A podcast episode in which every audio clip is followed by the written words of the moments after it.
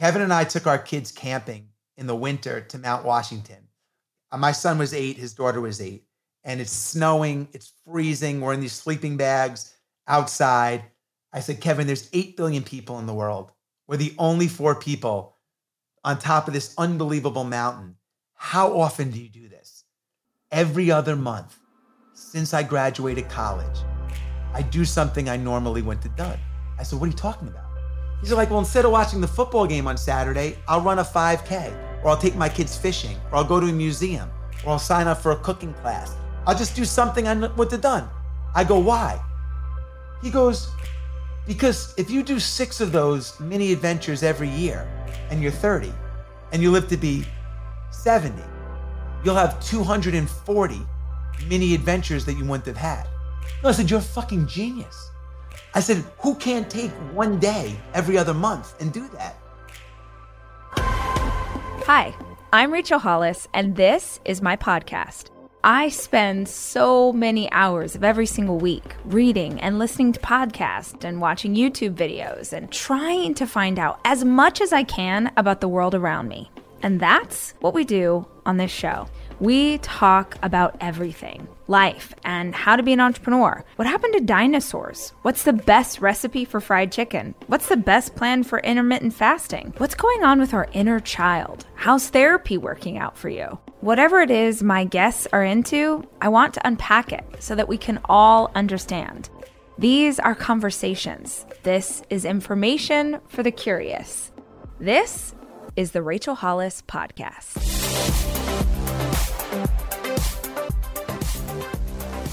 Jesse, we could go in 1,000 directions. I have a really specific way that I want to lean today, which is talking about this concept of a life resume, because I think it's life changing perspective for it was for me, and I think will be for listeners.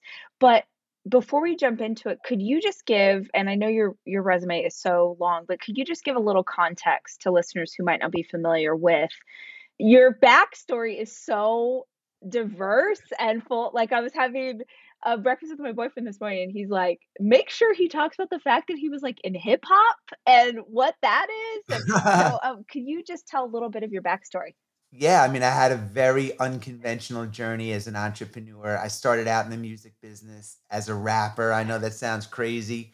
From there, navigated, pivoted into I did jingles for corporations and sports teams. I managed Run DMC. I had a private jet company that we sold to Warren Buffett's Berkshire Hathaway's NetJets. I had a, a coconut water company we sold to Coke uh, to called Zico that we sold to Coca Cola. I've been an author. I've been a speaker. I've been I've had a lot of egg on my face. I had a fitness company called 29 or 29 that you were yep. a part of, where we climb yep. these mountains. Uh, but you know, the common theme through all this stuff is which is crazy, Rachel. I had no prior experience in anything in, in music, in beverage, in entertainment, nothing. And that for a lot of people, that's a big deterrent and can be really scary. But for me, it was it was a great advantage because it, it guaranteed that everything I did would be different than my competition and I would get different results and I would do it my own way without being taught. And that was the common thread throughout all these things. So once I did one thing like music, my dad owned the plumbing supply house. I had no lawyer, I had no entrance, you know, I had no like connections, nothing. But it it built up this resilience and this grit around, you know, getting my foot in the door and figuring it out. And you would just sort of lean into something you were interested in and then you'd figure it out once you were there. How did you I mean, just starting with music, how did you even navigate that world? Yeah, well, music was different because I loved I love music. I love I grew up in New York in the 80s when hip hop was coming on the scene. I was surrounded by it. I was really into it. When all my friends in college were like writing resumes, they're like, "Why aren't you writing a resume?" I'm like, "If I'm getting a record deal, I don't need a resume to write, get a record deal." And they're like, "What are you talking about?" And I did, and I was making you know a demo on my answering machine that's how I made my original demo was making an instrumental, the music portion of a CD, while that played, leaving a rap on my answering Stop. machine. I sent that to record companies. Yeah, but that's what I wanted to do, and and and I was like fully committed. And by the way, 17 record companies passed on me until I finally got a small independent label to give me a chance. But and and several partners quit along the way because they couldn't handle the rejection. But at 19, 20 years old, when I was going through that journey, getting the reward at the end of getting a deal, like having gone through that rejection and then realize, like, whoa, the only reason why I got a deal and so many people that have been next to me along this journey didn't is because I stuck with Bro, it. yes. It wasn't even talent. That is It wasn't even the talent. without question, that is it. That is the answer to every freaking successful person I know. It is a willingness to keep going. Talent isn't going to win. Um, the best idea isn't going to win. It is who is willing to stand back up and keep trying when you get knocked down.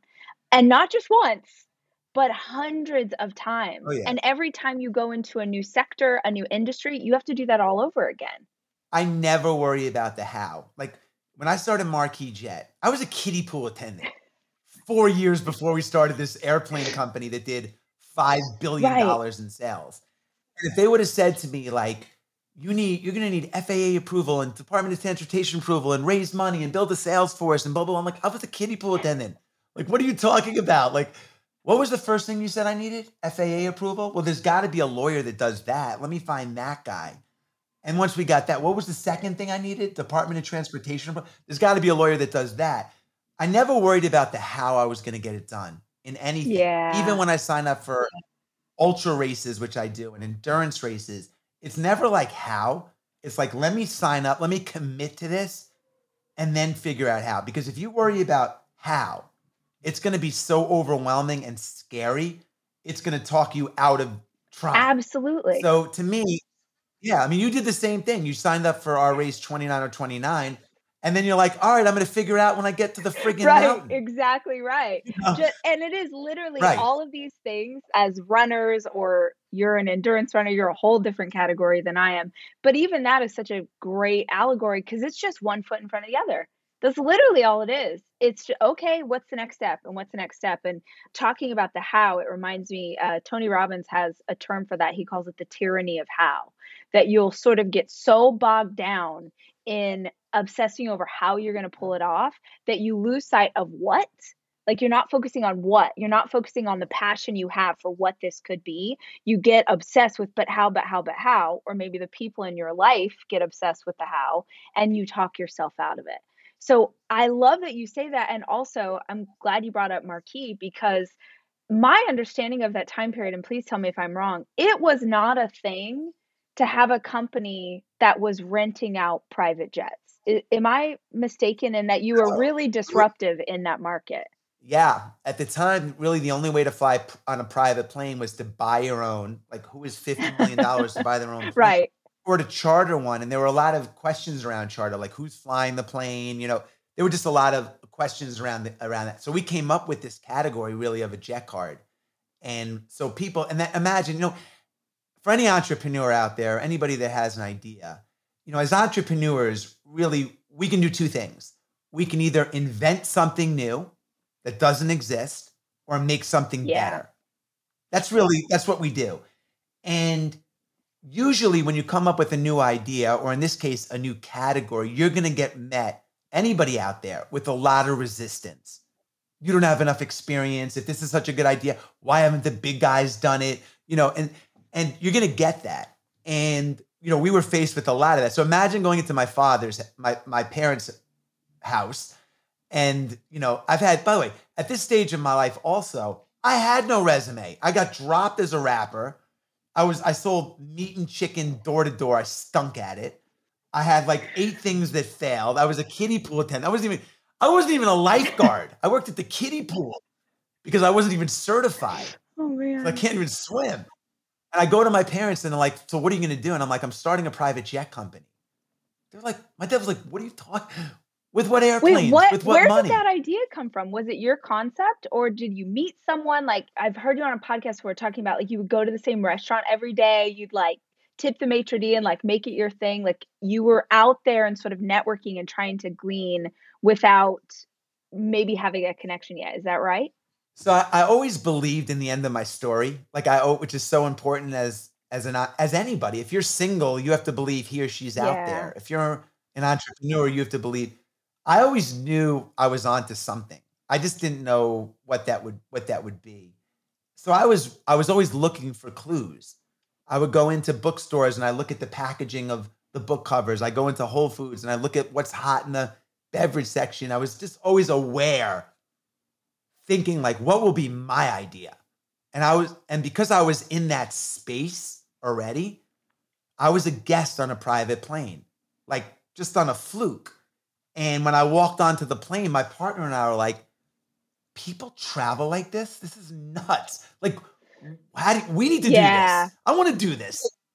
And that led to the research around how could we do it and this idea of a 25 hour jet card where you could get all the benefits of owning your own plane without having to buy a plane. Yeah. And that that's sort of how it started. So cool. that is it Yeah, started. it's so cool. I want to circle back to something you said because it's really intriguing. You said you're looking for clues. What does a clue look like in your mind as you're building or considering building a new company? I would say less about clues and more more about just being aware, like putting myself in in a state of mind where um, I'm like, okay, I don't have my idea. I'm going to have an idea for a business. I just don't know what it is yet. Is a lot different. So you you know you're always like aware yeah, of. you're open. Oh wow, that's a cool idea. Like you said to me, how did you think of that idea? Yeah. You're in a different frequency than someone that's going on a nine to five and just like, this is my Right. life. I can't get out of this. This is what I do. So my internal talk was to myself, I was Albert Einstein. You know, like I just didn't have an invention yet. I used to walk into my office when I was um um with my partner. I had nothing. I made thirty-seven thousand dollars till I was twenty-seven years old. And I used to walk into my office and I would turn to my partner and be like, We're millionaires. They just haven't paid us yet. Like that's how we thought. You know, like we really like I was convinced myself that something big was on the horizon. So that's what I mean. Like I was in that, that was my frequency in my 20s. Yeah. Even during the failures and even during the egg on my face and even getting dropped from the label and getting rejected. And that's what I so I, so I was in a trial and error state and and Marquis was something that we tried and Yeah. worked big time and it worked big time. Luxury is meant to be livable. Discover the new leather collection at Ashley with premium quality leather sofas, recliners, and more, all built to last. No matter how many spills, scuffs, or pet related mishaps come its way, the leather collection at Ashley is made with the durability you need for the whole family. Shop the new leather collection at Ashley and find chairs starting at $499.99 and sofas at $599.99. Ashley, for the love of home.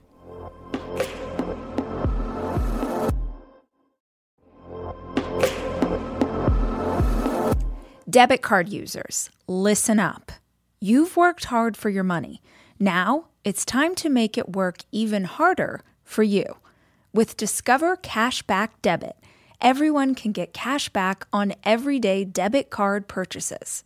That's right, earn on things like gas, groceries, and even that midday latte. And to top it off, there are no fees, period. Yep, that means you won't be charged fees on your checking account. Transaction eligibility and terms at discover.com slash cashback debit. Discover Bank, member FDIC.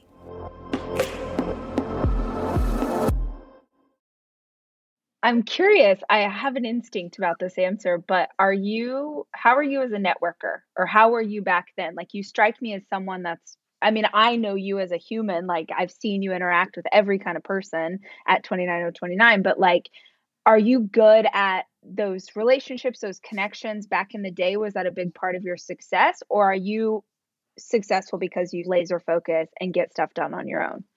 I was the best in the world at it. Well, tell us how. I mean, what? So, so was No, that the way that you were came into the world, or is that something you learned over time? I, I was never the smartest in the room. I got a 980 on my SATs. I was never like could- the guy that read a balance sheet. I didn't like, I didn't come, I didn't grow up in that household where that was discussed. We didn't talk about money. So my default mechanism was two things storytelling and humor. I would get, oh, I would be able to navigate meetings.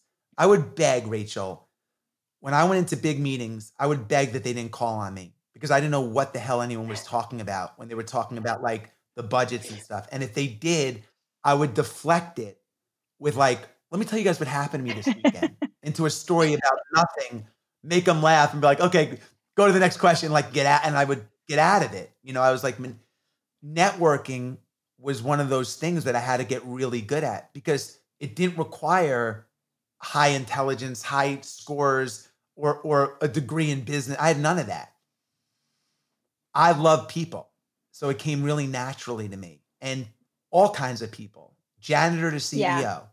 And I always I I built my network when I had no money. In my 20s, intuitively, I sent 10 thank you notes a day. So I sent 3,000 letters, handwritten letters in my early 20s. That was my marketing and networking plan. And I continue to do that today. Wait, you sent I 10 thank you notes every day. Every day. To who?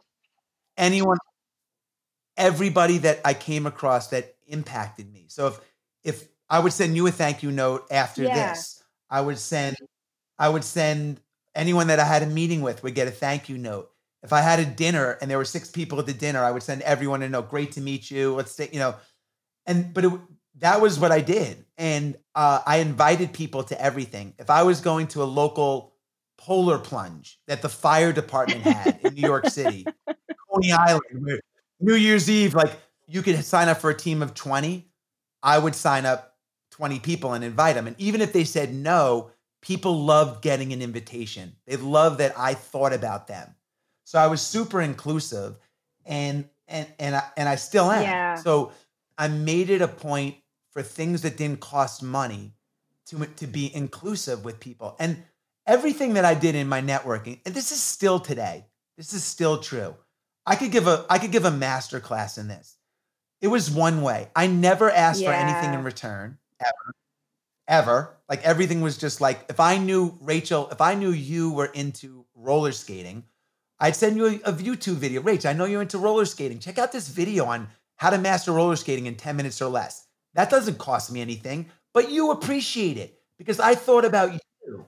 Right. So I did that. I would show up at places that didn't cost money that were hot spots. So, for example, I lived on my friend's couch. I lived on 18 couches between 19 and 22. Wow. But when I lived in LA on couch number five, my friend John Cornick's place in Burbank, we went to lunch at the Beverly Hills Hotel. That was what I've heard you talk but about. Yes. The, can story. I tell the story? Yes, no, I want I want the audience. We go to, to lunch. I'm sleeping on this guy's couch. I'm living out of my suitcase. And I'm looking around. I'm like, that's Russell Simmons.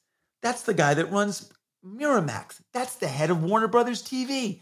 They're all at the Beverly Hills at the Polo Lounge for lunch.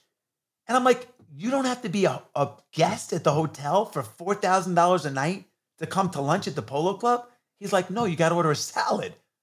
So I went, that became my office. I went there every day, literally, and I would have a salad and like a glass of water for like eight. Water. And I would sit there for like, I'd sit there for like four hours, but I started be getting facial association with everybody. I started watching the mannerisms of the experts. How did they tip? How did they do they stand up to greet people? Like I was a 21 year old kid, I, I was a sponge. So I'm watching this environment of the wealthiest movers and shakers then I go back and I sleep on my friend's couch with five other guys in the in the house. But I'm picking up these habits. But more importantly, I'm in the bathroom with the guy. Hey, can I get you this? Can I open the door? And I'm being noticed. Years later, there's facial recognition as, uh, as my star starts to shine brighter. I'm bumping into the same guys at the restaurants. I'm bumping into the same guys at the at the hot spots. So I put myself part of the networking was being in the environment. Part of it was really extending, casting a wide net through things that didn't cost any money. And part of it was being really inclusive to the people already in my network.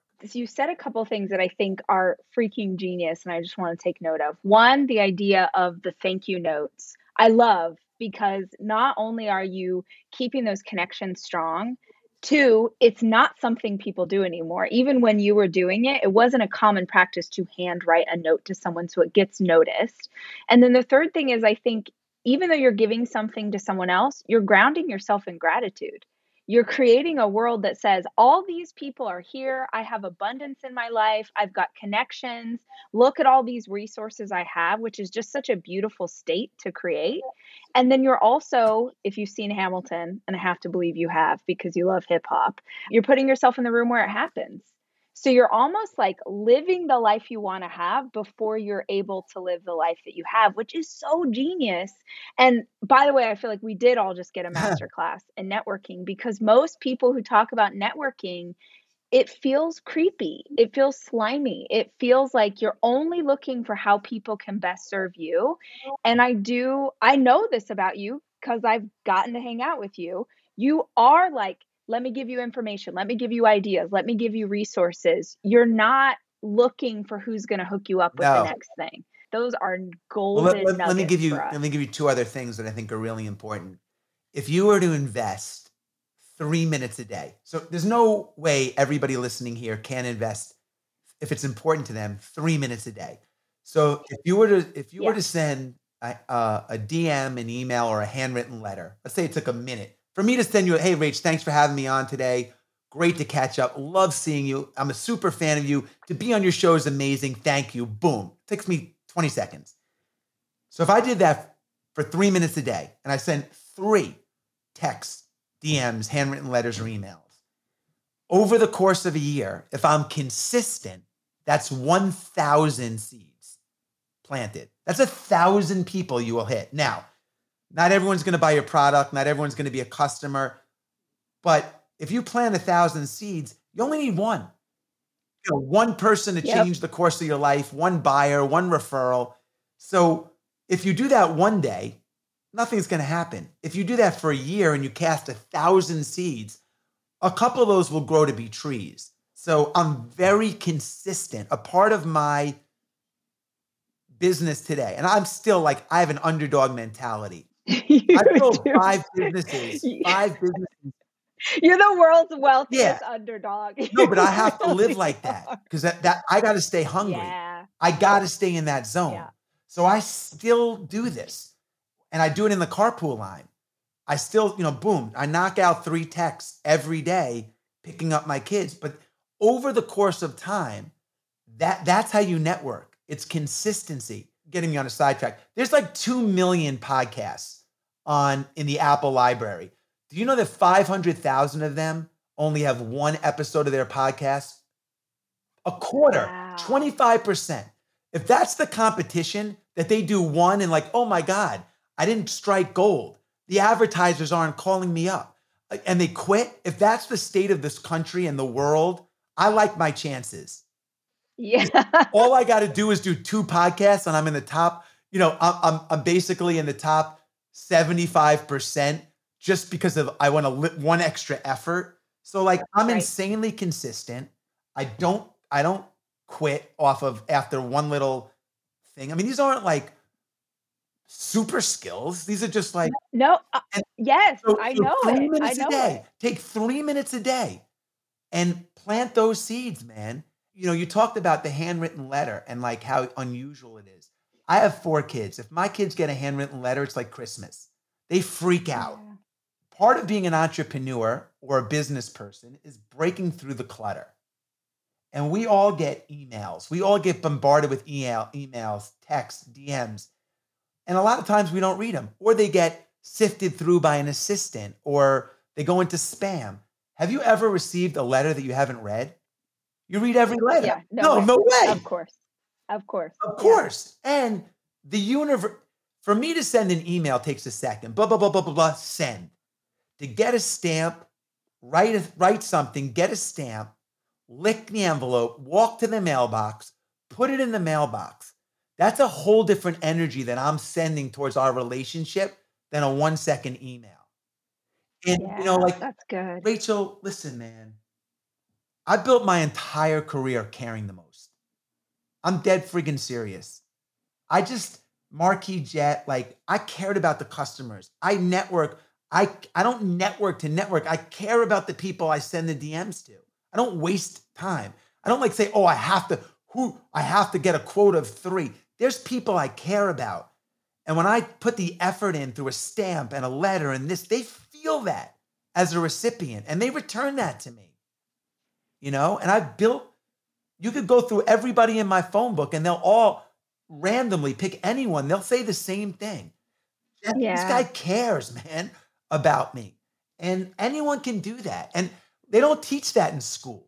You know, they don't teach that. And whoever's listening to this, you there's no reason why you shouldn't be the person that cares the most about whatever it is you do.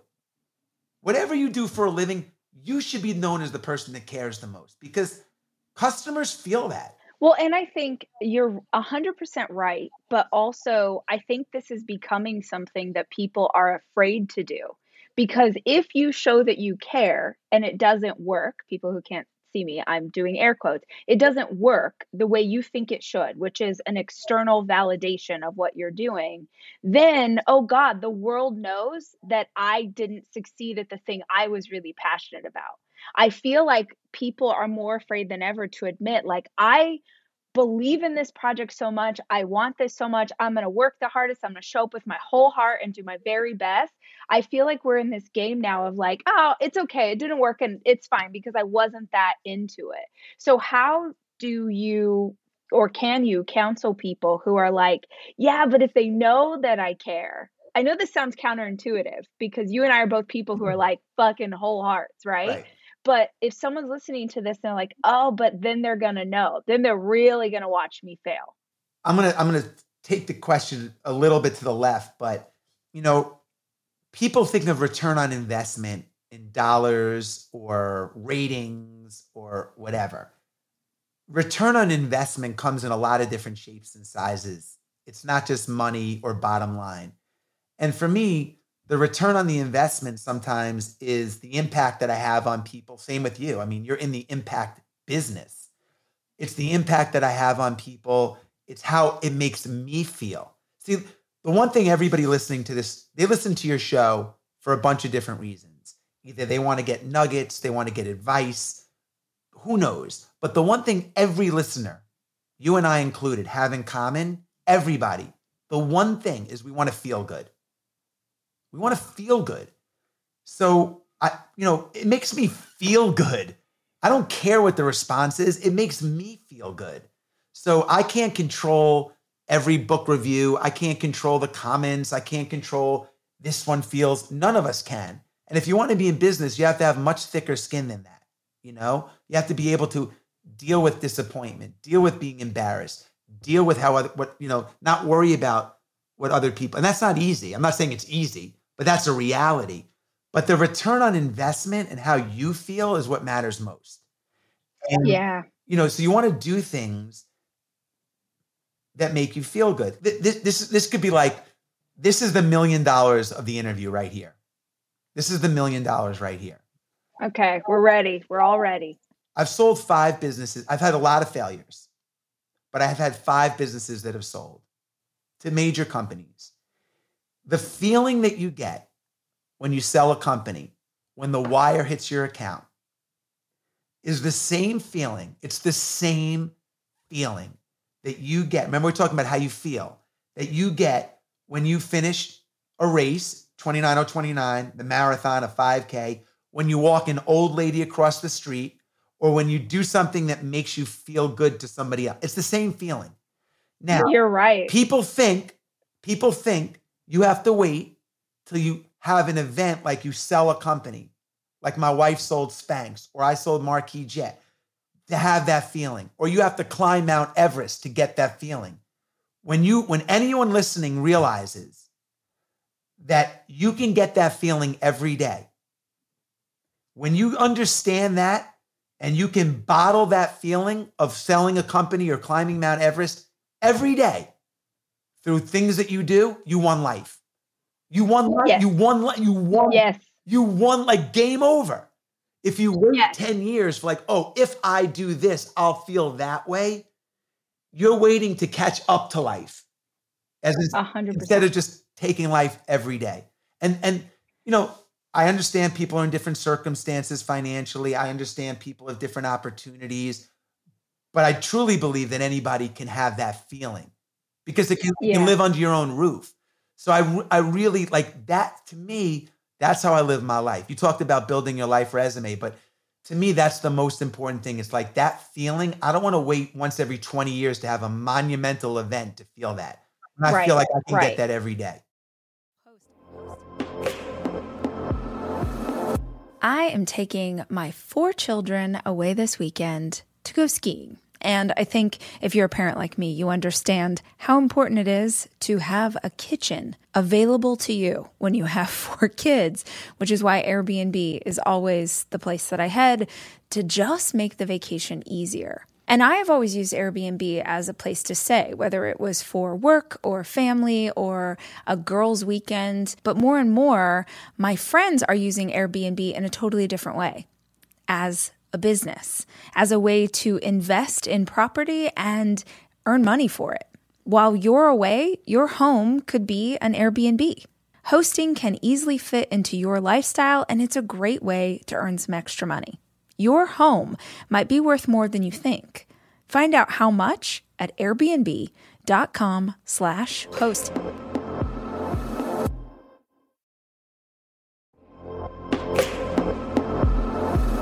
Almost every morning of my life, I have oatmeal. Seriously, during the winter, having something hot in the morning really makes a big difference in my day. Quaker has been a trusted name in oatmeal for over 145 years, which means they've been milling oats since before the invention of the zipper, the stop sign, or ballpoint pens. Quaker has something for everyone whether it's old fashioned or quick oats that are good for cooking or baking. And while a ton of things have changed, the good stuff remains the same.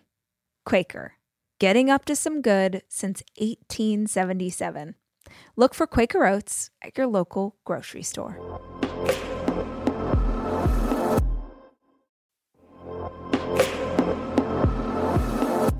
This episode is brought to you by Progressive where drivers who save by switching save nearly $750 on average.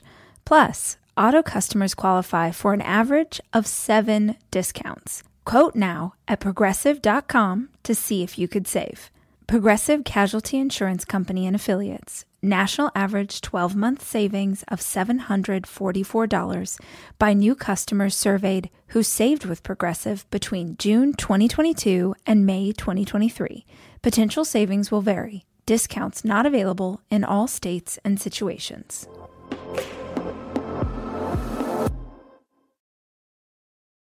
It's not that I hate that there's that expression that's like, well, money doesn't buy happiness. It fucking helps it really helps if you can pay your bills on time, if you can pay rent, if you can take care of your babies. Like it does buy a lot of things. So it's not that attitude. But as someone who has also achieved a lot of external success, I could not agree with you more. Those feelings when you do the biggest things, when you've finally number one on the New York Times bestseller list, a fucking lifetime of trying to get to that place, you're elated and it's amazing 30 minutes. Yeah, like that feeling is short lived it's it's incredible and i'm not taking anything away from it but i it's so crazy that you say this because i was walking back from the gym today and i have this habit that i've done for a decade that i never noticed i had until i met my boyfriend because we walk a lot and he noticed this about me. So for the longest time back probably since I didn't have any money, I am constantly, if I'm walking anywhere, New York, Brooklyn, LA, Austin, I am constantly scanning the ground. I scan the ground, scan the ground. And as I walk, I collect nails. It's shocking how many rusty nails are on footpaths, are in driveways, are on the road. They're everywhere. And I just, I had done it forever. I collect them and at the end of my walk, I throw them away.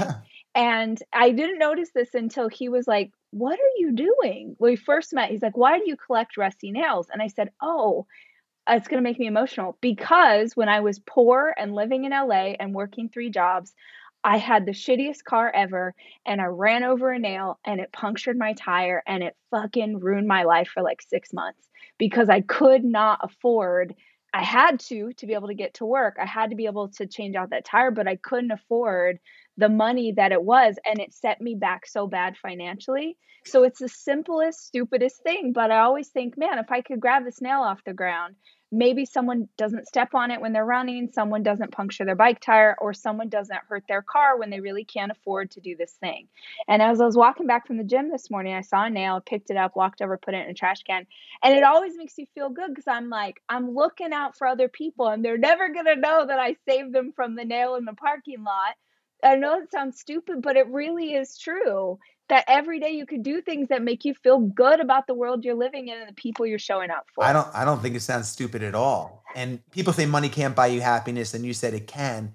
It can. And by the way, yeah. So can a lot of other things get you happy. Right. It's not just right. money that buys you happiness. Like and little things like that. Like I feel the same way about picking up litter.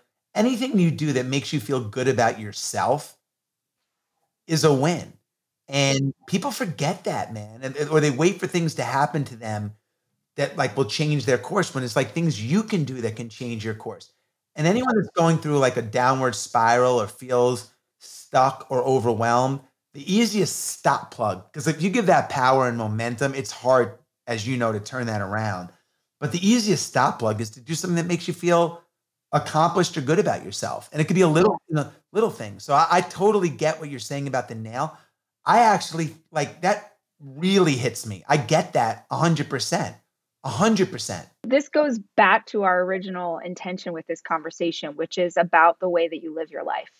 And the whole reason I wanted to have you on the show is to talk about your perspective about how you approach your life because it is, I never heard anybody explain this but you. And I think I heard it for the first time when we were traveling down a gondola at 29029. so I had about 15 minutes with you and you were like spouting wisdom. But can you tell the audience what is this idea of a life resume and how did you come across this perspective?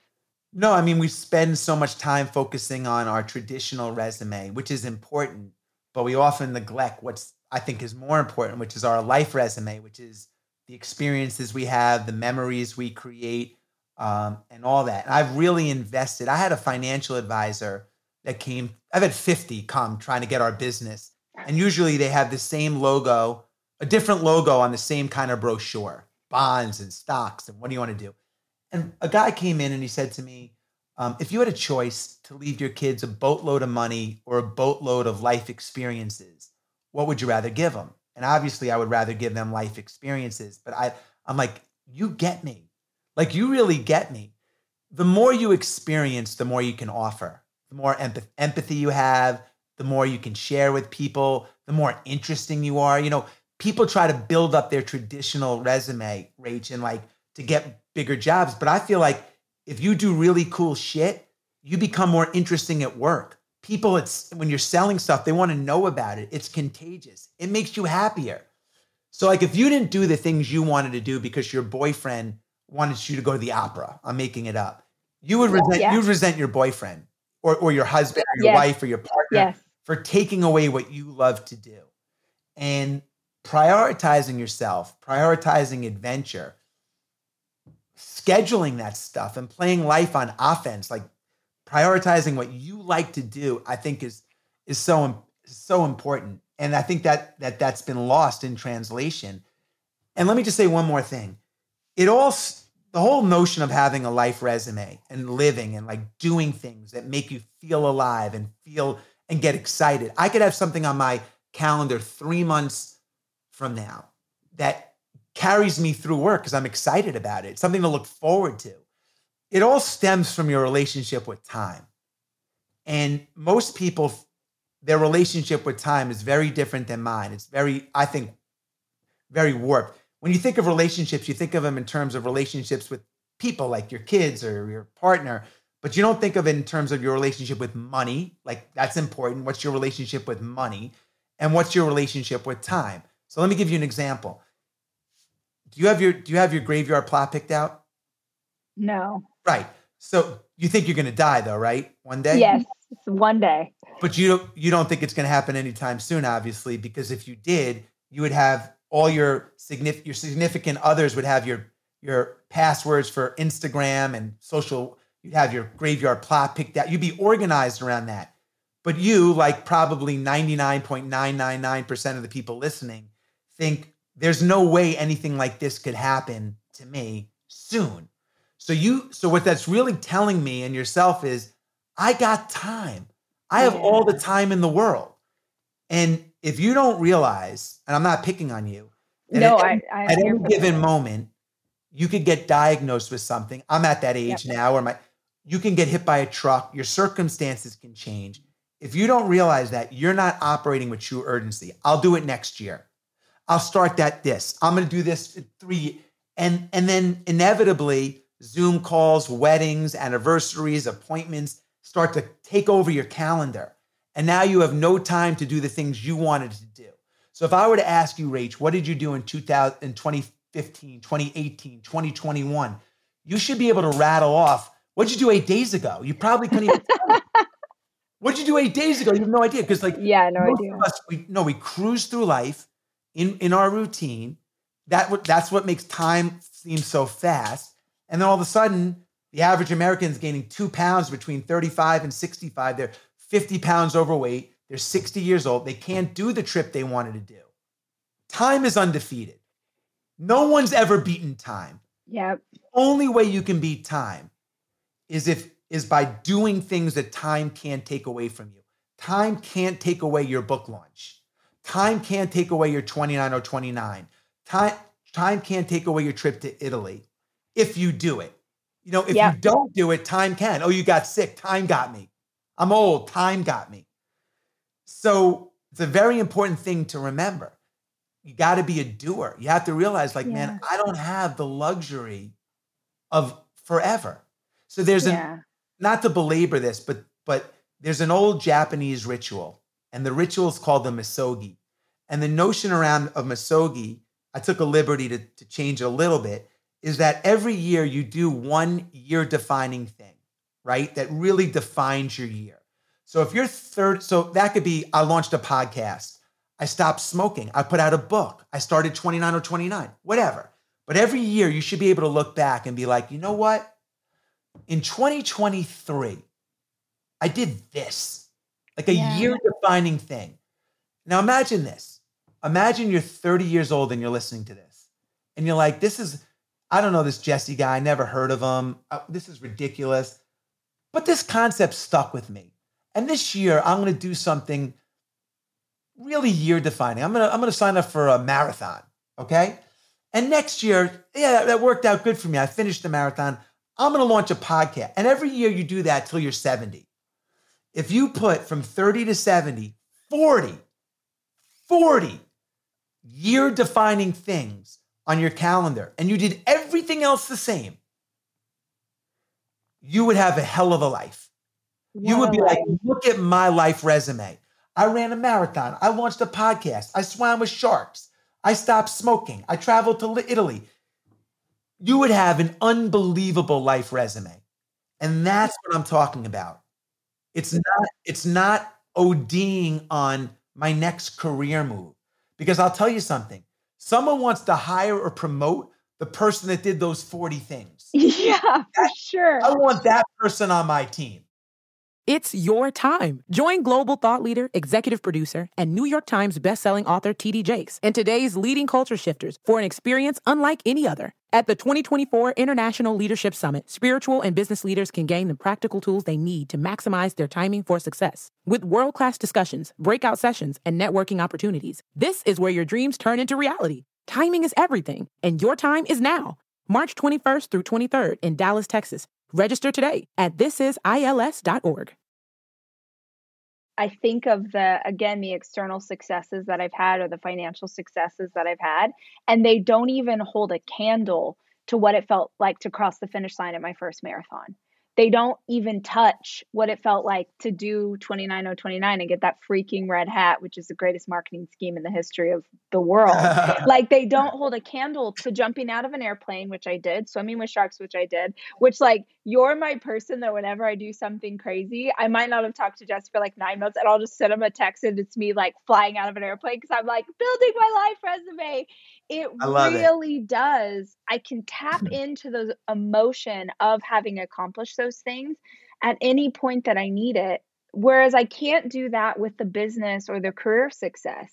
So I'm so aligned with this idea of how important it is to add these elements to our lives. And by the way, I felt just as powerful and amazing and proud of myself crossing my first 5K because I literally did not think I was capable of running a 5K as I did doing a marathon. It's about wherever you are now and making a choice wherever you are now that you could feel really proud of and inspired by. There's no doubt about it. You, you know, if you, it's also incredibly, first of all, think about how many memories you have over the last, do you remember any Zoom calls from two years ago? No. No. Think about the memories that you have are the memories that are the most outrageous or scary or challenging or different than your everyday picture. We think Yeah. in pictures. If you spent 10 years at a cubicle, you would not get the relationship you would get through one adventure with a friend.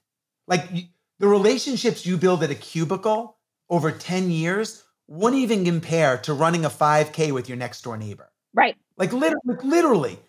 So not only do you get the experience, but like for me, it's been an incredible like human bonding thing with my kids, with strangers, you know, with friends that I, I bring on board. And I can go back. So every year, last year I did a race called Ultraman. It was was, this a, the one where you like had to say it? It's like you you run the. Which No, that was, the one where you were like the one- that dying was- in the woods? That was called the last man standing. That one, that was insane. That was so crazy. Ultraman is a 6.4 mile open water swim, Oh, a f- a 265 mile bike ride, and a 52.4 mile run. holy crap! And I did it with a friend of mine. That was my Misogi for last year.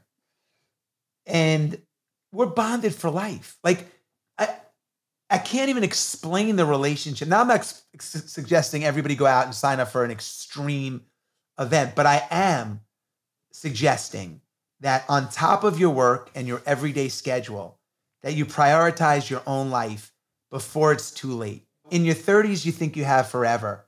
In your, you know, in your 40s, you start to see a little difference. In your 50s, I'm going to be 54. That means in 26 years, I'm going to be eight. The average American lives to be 78. So if I'm average, I got 24 years left. If I'm average, I got 24 years left, 24 summers left, 24 times to ski. I ski one time a year. Like those things become really valuable to me. The visits that I have with my mom, I lost my dad this year, but oh, I'm sorry, Jesse. yeah, my mom lives in Florida. I live in Georgia. I see her, you know, a couple of times a year. But if my mom lives five more years, I only see her three times a year. I only have 15 visits. Like I'm very mindful of that stuff. And it's changed the way that I doesn't mean I don't have to, I, don't work, doesn't mean I don't have responsibilities and priorities, but I aggressively plan in advance my year. My 2023 is already laid out. I have a big calendar. Yeah, talk about the calendar. calendar because you have a really smart tactic for this. Yeah. Well, I feel like if you don't plan it, it won't happen. I also feel like as you get older, creating newness is really hard. Where does newness come from? You live in routine. You have to plan it. So I feel like most of us, and I, I think probably most people listening to this would agree, play life on defense. We wait for people to request, oh, Rachel, will you join us for this Zoom call? Will you come to this charity event? Hey, Rach, can you give me 15 minutes? A good friend wants to pick your brain about being an, a new, new author. Our calendars fill up. Those are other people's requests for our time. We only get 52 weekends, and then the whole year is like we have no time to even do anything we want to do. So I've changed, flipped that model upside down, and I get this big calendar. I sell it. It's called Yeah, the Big S calendar. do. But in any event, I'm not plugging it. But in any event, what I do is I map out as much of what I want to do in advance. So once it's on my calendar, I fill in all the other stuff, fills in around what I want to do, which is completely different. Like prioritizing me versus my meetings. You know, like I used to prioritize my meetings. I still, my meetings still happen, but now my one on one trips with my kids, I take one one on one trip with all four of our kids every year. My date night with Sarah. Sarah and I take once a quarter, we take a little overnight trip. It could be local or it could be a trip to New York, but once a quarter, it's not, you don't need a lot if you're in a relationship. You know, like you don't have to like, you don't need a lot. You have to just have a plan, you know? Yeah. So we have date nights. We go away once a quarter for a little steak. I take my kids, and then I have my big event, my misogi. And then I have, I take, I have this other thing that I do. I call it Kevin's rule, where I take every other month, I do something I normally wouldn't have done. We don't, we can go into it or not. Yeah. What's where? Who's Kevin? Kevin is a police officer. Kevin is who I did Ultraman with. He's Oh, a police officer in New York, Suffolk County. I was on a, tr- this is unbelievable. This is the other million dollar part of the interview, the conversation. Kevin and I took our kids camping in the winter to Mount Washington. Uh, My son was eight, his daughter was eight, and it's snowing, it's freezing. We're in these sleeping bags outside. I said, Kevin, there's 8 billion people in the world.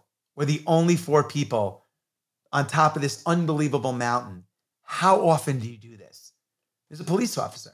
He lights up. He goes, Man, every other month since I graduated college, I do something I normally went to done. I said, What are you talking about? He's like, Well, instead of watching the football game on Saturday, I'll run a 5K, or I'll take my kids fishing, or I'll go to a museum, or I'll sign up for a cooking class. I'll just do something I wouldn't have done. I go, Why? He goes, Because if you do six of those mini adventures every year and you're 30 and you live to be 70, you'll have 240 mini adventures that you wouldn't have had. I said, That's Kevin. no, I said, You're a fucking genius. I said, Who can't take one day every other month and do that? So that's Kevin's rule. So when I do my one big, I mean, this is the whole fucking thing right here. If I do my one, my one big event a year and my six mini adventures over the next 40 years, I'll have 40 monumental things and 240 mini adventures I wouldn't have had. I cracked the code, Rachel. I cracked the code. No, I cracked the code. Yeah. People are like, why are you so happy? What's going on? What's the secret? I planned an unbelievable life. yeah. Oh, oh, how much? oh, this must be so expensive. No, Mount Washington, it cost $18 to park. That was our cost. $18 to park. Kevin drove. 18 bucks. They're like, what are you talking about? So, yes, I do everything that every I work, I go to my kids' stuff, I do the I have responsibilities. My parents are getting older. I'm taking my mother, I'm taking care of my mom. All this stuff is happening like everybody else. My kids have glitches, like other kids have glitches. My relationship, we, you know, we have we, there's good, there's bad, everything everybody has. But I do one big thing a year. I have six mini adventures, and I'm a hell of a networker. Yeah. Marry those things together, you get rich relationships, unbelievable life experiences, and everything else is gravy. Now, I didn't say, I never said how much money's in my bank account. I never, I'm not talking about business. I'm not, I'm talking about living a life, creating a life that's bulletproof because you're, you're over indexing in experiences. I don't buy art. I don't buy fancy watches. I invest in experiences and things with the people I love to do them with. I put more on my plate of what I love to do with the people I love to do them with. That's how I live my life, man. And, and and by the way, I've been doing it. I haven't even realized it, but I've been doing it since I'm 20, sleeping on my friends' couches.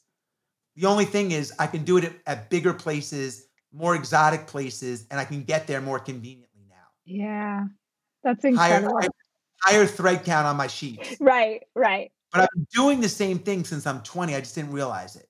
I was still going to still going to the polar plunges, still going to events, still finding unique things in New York City that were weren't costing me money to experience. I was building up these, and I'm a compilation of that today. Yeah. It's incredible. I, I I think the biggest takeaway for me and for I hope listeners in this is a great life is not going to happen on accident. It's an intention, it's a plan. It's you have to have force that you have to look out in advance and ask when i think of like how to be the most productive. I just did an episode on this. My big piece of advice was stop focusing on to-dos and start focusing on results. And i think to the same extent you're like what is the result that you want to have at the end of 2023 if we're looking at a year from now what do you want to be able to say that you did and that your life involved? This has been one of the most incredible years for me because I made a commitment on mm-hmm. January 1st to do things that terrified me. And so I've just done a bunch of scary shit like swimming with sharks or jumping out of an airplane or doing cold plunges, which I hate cold water. So I know I'm not like you. But I've done all of these things again and again and again that every time I sort of thought, oh my, that's terrifying. I can't do that. I'm like, well, now you have to and who I've become in that process and the fear I've been able to let go of, but also the memories I have of doing right. this thing. It was so powerful for me. And I'm like, okay, what's next? What are we going to do now? And taking away from this conversation, I'm always pumped when the audience gets to hear it, but like I'm geeking out that I got to sit and hear your wisdom. Two things I want to say. First of all, you know, these experiences that you do, it's a gift to your community because you do this swim with the shark, do the 2902, you do these things, and then you share and inspire from what you learn. That doesn't happen sitting in front of a computer screen. Right. You're ex- you're experiencing things. Look, it's like your business is a perfect example. And then you're sharing it with people. It's no different than someone in an office. When I come into the office and I say, guys, I just did Ultraman. Let me tell you how I got through this. People want to hear about it. So these life resume things are lightning rods for career for your career path and and what you can offer people. And the other thing I want to say about you, Rachel, is you know you're no fluke. You're no fluke. Like I, people don't realize, like you're really good at sharing um, your experiences and breaking them down so everybody can understand it. You know, like a three year old can understand it, which is a talent. And you have a wide range of knowledge in a, in a lot of different topics that are really important to people. And you're not a fluke. And what I mean by that is in this space where there's marketing and this and, and, and all this stuff, you can get to a certain point. But I always say this, and I tell this to Sarah, and I'll tell it to your face, and I'll tell it to everybody listening. You're super talented in what you do. Thank you're really you. talented. You. And, you know, you ask good questions, you inspire, and you, you give a lot of really important, helpful information. And, and it's rooted in talent. Thank it's you. rooted in talent. Well, I mean, for what it's worth, and I know you know this, it's a willingness to suck for a really long time until you get better.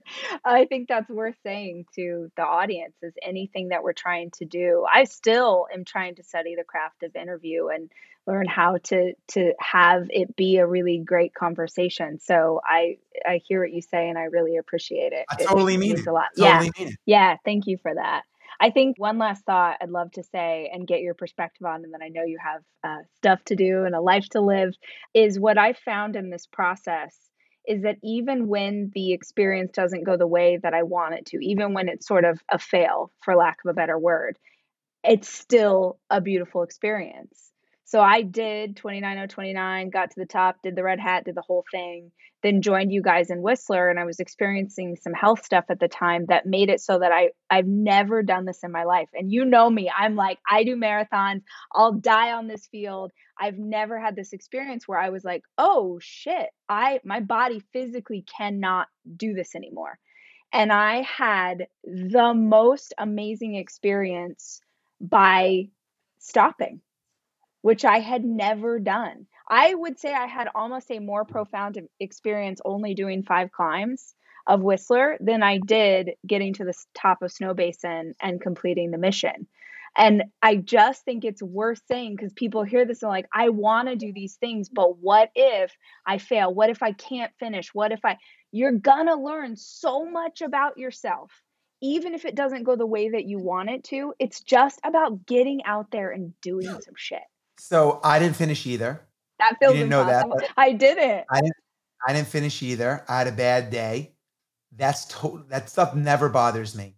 Mm. I, first of all, I couldn't care less what people say. Oh, Jesse didn't finish like that. No, that take that off the table. This is about me. It just wasn't my day, and that's okay. But here's the lesson you can be a spectator in life or you can be a participant. You chose, and I chose that day to be a participant. It didn't work out. But that's a lot better than sitting on the sidelines and being a spectator and judging you and I saying, "Oh, it didn't work out. I can't do that." Yeah. You know, so we're we're participants, man. We're participants in life. And you can be a participant or a spectator. And if you're a participant, it doesn't always work out. If you're a spectator, it never works out. Preach. Oh my gosh. This has been such a gift. I feel like it's already our most popular episode and it hasn't aired yet. So I'm so grateful for the time. If listeners want to find out more about you, can you give us a quick, like, where are the books? I feel like Instagram's where you're most active on social, but tell me, tell yeah. us where to go. Yeah, Instagram, I'm, I'm at Jesse Itzler, my name, uh, or jesseitzler.com. And yeah, that's it. And I appreciate that, Rach. Yeah. Yeah. Thanks, Jesse. This was incredible.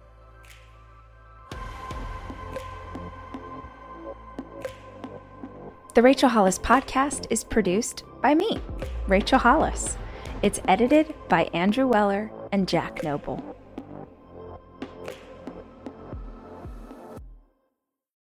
It's your time. Join global thought leader, executive producer, and New York Times bestselling author TD Jakes and today's leading culture shifters for an experience unlike any other. At the 2024 International Leadership Summit, spiritual and business leaders can gain the practical tools they need to maximize their timing for success. With world class discussions, breakout sessions, and networking opportunities, this is where your dreams turn into reality. Timing is everything, and your time is now.